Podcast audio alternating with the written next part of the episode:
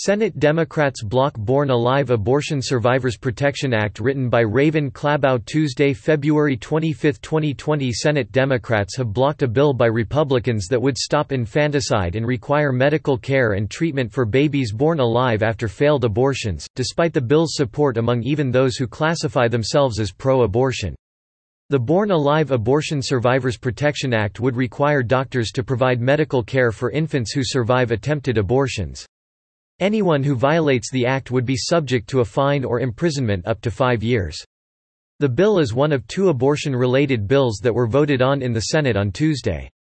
Senate Majority Leader Mitch McConnell filed for a procedural motion earlier this month that would set up votes on the Pain-Capable Unborn Child Act and Born Alive Abortion Survivors Protection Act after the Senate's President's Day recess. The votes required a 60-vote threshold to end Democratic filibuster, but both votes fell short. The Senate voted 56 to 41 on the anti-infanticide bill, with just three Democrats, Doug Jones of Alabama, Bob Casey of Pennsylvania, and Joe Manchin of West Virginia, breaking from their party to vote in support of the legislation, CNN reports. With Republicans holding just 53 seats in the Senate, the votes were expected to fail, but Republicans are hopeful they will serve to highlight the radicalism of the Democrats, particularly of the Democratic presidential candidates, Senators Bernie Sanders, Elizabeth Warren, and Amy Klobuchar, who have now been forced to go on record on the issues. Having these two votes come back to back absolutely puts pro-abortion Democrats on the defense, said Mallory Quigley, spokeswoman for Susan B. Anthony List, The Washington Examiner reports. We are asking them to support popular legislation, compassionate legislation to save babies and to stop late-term abortion. If they can't do that, can they then take a stand for born children who have survived abortions? National polling has shown a large majority of Americans, including those who describe themselves as pro choice, oppose infanticide, as well as late term abortions. The Democratic filibuster of the bills underscores just how far removed they are from their constituents.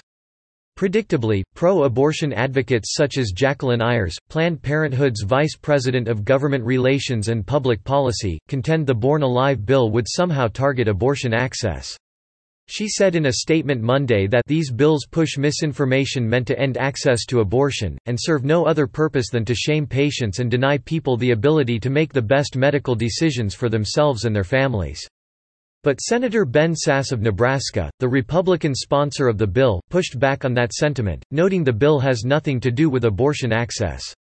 Instead, he asserted the bill was about making sure that every newborn baby has a fighting chance, whether she's born in a labor and delivery ward or whether she's born in an abortion clinic. Senator Sasse sought to bring the issue underlying the bill to the forefront of the debate. I urge my colleagues to picture a baby that's already been born, that's outside the womb gasping for air, that's the only thing that today's vote is actually about.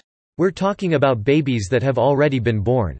Nothing in this bill touches abortion access, and while the Democrats claim the Born Alive bill is unnecessary, statistics and personal testimonies prove otherwise.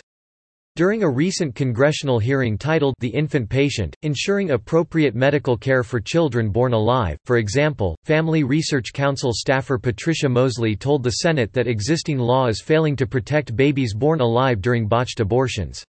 There have been no cases involving prosecutions under the 2002 Born Alive Infants Protection Act that we know of. Why? Because there is currently no federal criminal statute specifically prohibiting taking the lives of born-alive infants, she said. The Centers for Disease Control and Prevention estimates that between 2003 and 2014, at least 143 babies were born after botched abortions and lived anywhere from minutes to days. The CDC admits that number could be significantly understated, a likely possibility according to Family Research Council's Arina Grossu, who observed, Kermit Gosnell is only one abortionist who was responsible for hundreds of snippings of born-alive babies, yet he did not report even one.